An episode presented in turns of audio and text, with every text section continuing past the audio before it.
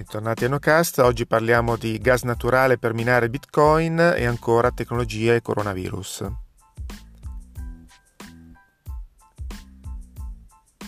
Oggi allora parliamo di un paio di notizie che come al solito ho trovato sui vari siti di tecnologia.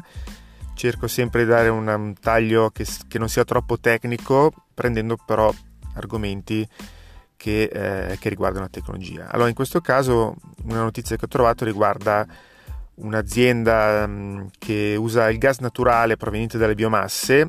per produrre energia che è a Dresden, vicino a New York,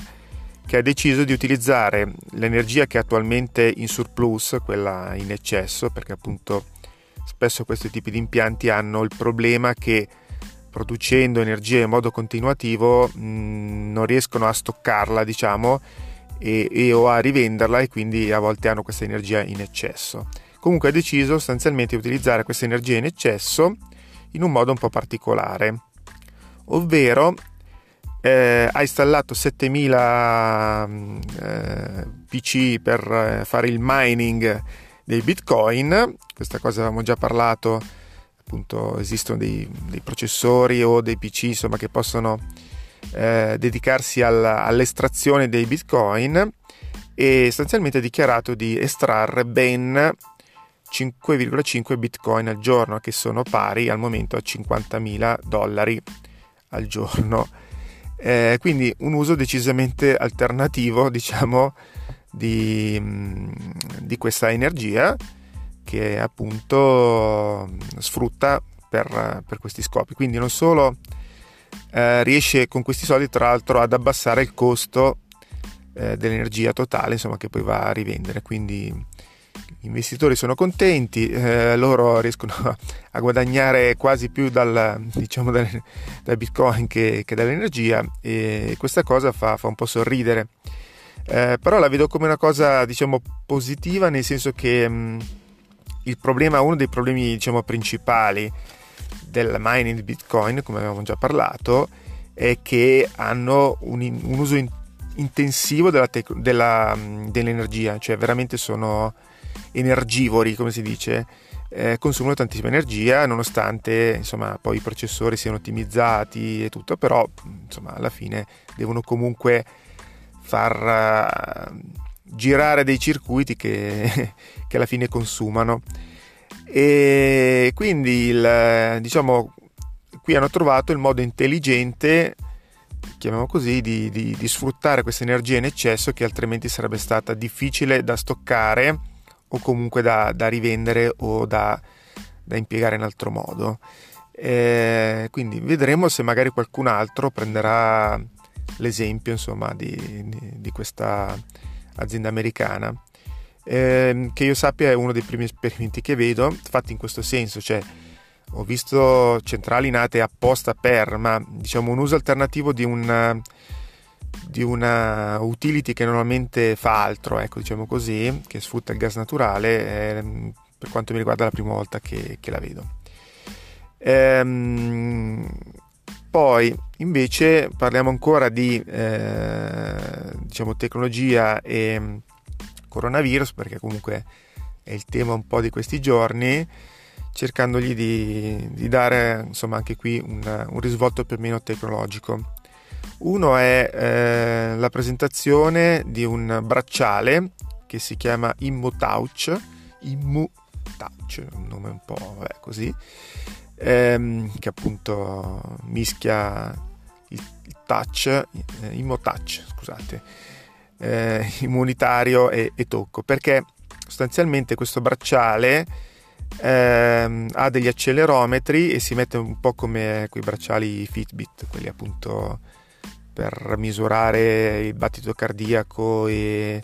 temperature e quant'altro e sostanzialmente intercetta i movimenti del, della mano eh, se sono rivolti verso mm, il viso. Quindi sostanzialmente vibra ogni volta che uno cerca di toccarsi il viso eh, questo perché appunto una delle cause di diffusione del, del, virus è proprio il fatto che noi anche istintivamente, lo faccio anch'io, dico la verità, eh, ogni tanto ci tocchiamo eh, viso, occhi, bocca, perché è un gesto comunque che viene più o meno naturale. Però in questo periodo dobbiamo cercare insomma, di controllare il più possibile questi gesti e questa startup come al solito ha cercato di insomma così portare rimedio addirittura poi collegata al cellulare vi dà le statistiche di quante volte vi siete toccati il viso e tutte queste cose qui allora la mia opinione personale è che vabbè trovo un po' trovo l'idea originale diciamo così e magari in qualcuno che ha proprio questo tic questo vizio diciamo così potrebbe anche aiutare d'altra parte mi sembra anche veramente un po' esagerata. Ecco. Ehm, non vorrei che poi si scatenasse l'effetto cani di Pavlov, non so se, se conoscete appunto questa cosa, quella che viene chiamata il riflesso condizionato. Allora, Pavlov era questo scienziato che nel Novecento, primi Novecento, fece questo esperimento con i famosi cani eh, e faceva, ha fatto questo esperimento. Ogni volta che gli dava da mangiare eh, faceva suonare una campanella e poi misurava la salivazione del cane, cioè l'appetito del cane. Dopodiché, dopo un certo numero di volte in cui c'era questa associazione campanella e cibo, faceva suonare solo la campanella e vedeva che appunto i cani salivavano, nel senso che avevano, si stimolava l'appetito. E questo è un riflesso condizionato, quindi ha fatto i primi studi su riflessi condizionati. E questa cosa, se, se la notate, succede anche a noi a volte quando facciamo questi gesti in consulti in cui eh, cerchiamo gli occhiali quando ce li abbiamo già addosso e cose di questo genere, perché ah, siamo abituati a fare dei gesti automatici e condizionati, come quelli di toccarsi la tasca per cercare il cellulare, anche se il cellulare non c'è o cose di questo genere. E non vorrei che appunto un bracciale di questo tipo che vibra ogni volta che ci eh, tocchiamo la faccia eh, faccia poi l'effetto che se si vede una volta cioè, ci andiamo a toccare la faccia, cose di questo genere. Ho idea che potrebbe arrivare anche questo punto.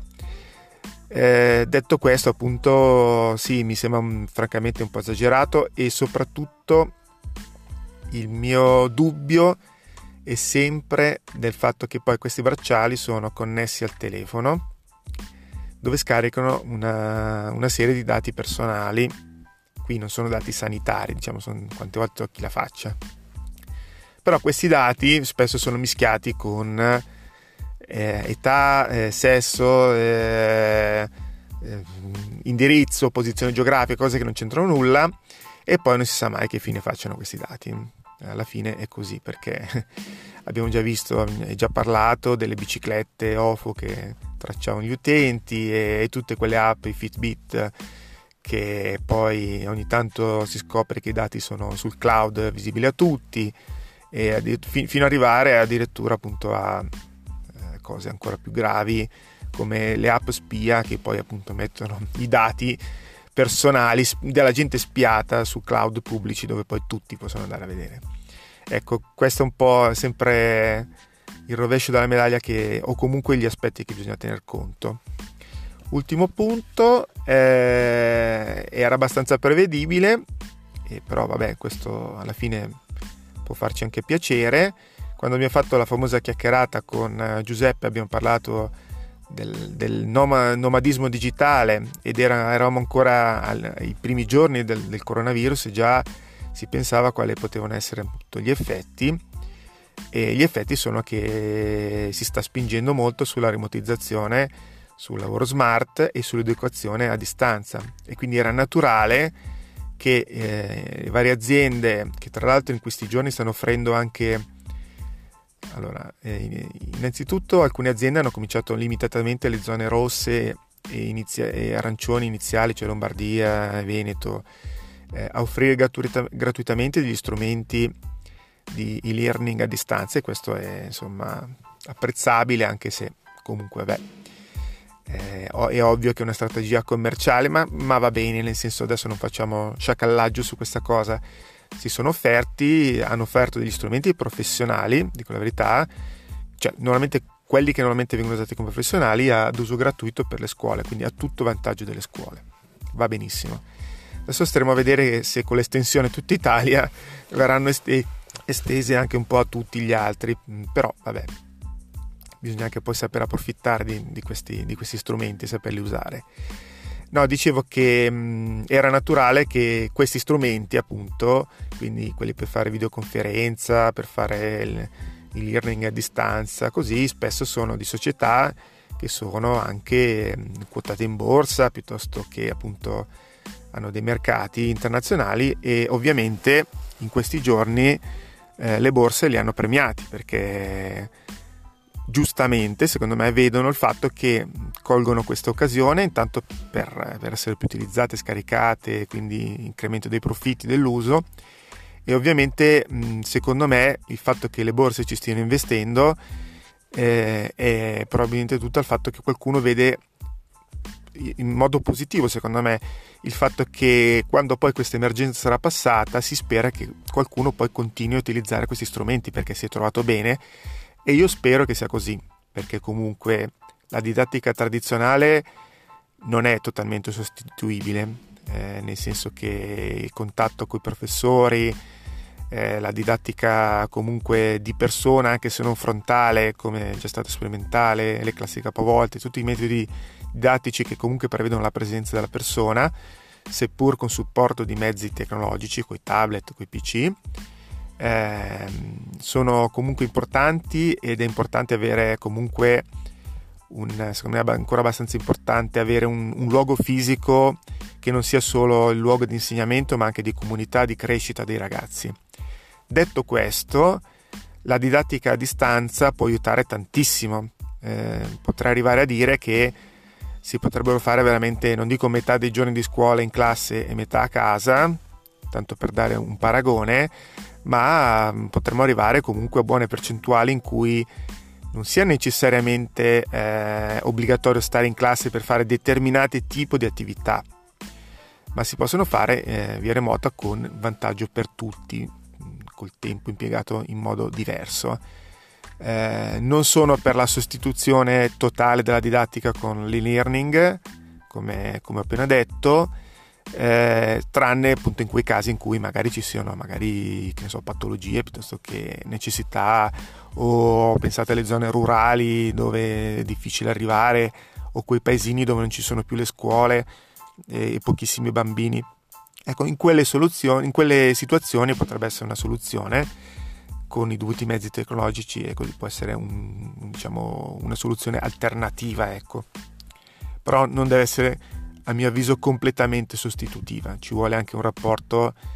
eh, in cui spesso i, i, ragazzi vedono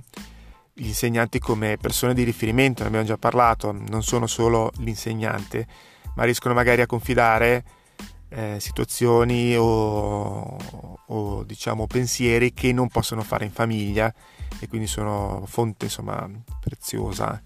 di ascolto e di aiuto anche per noi genitori.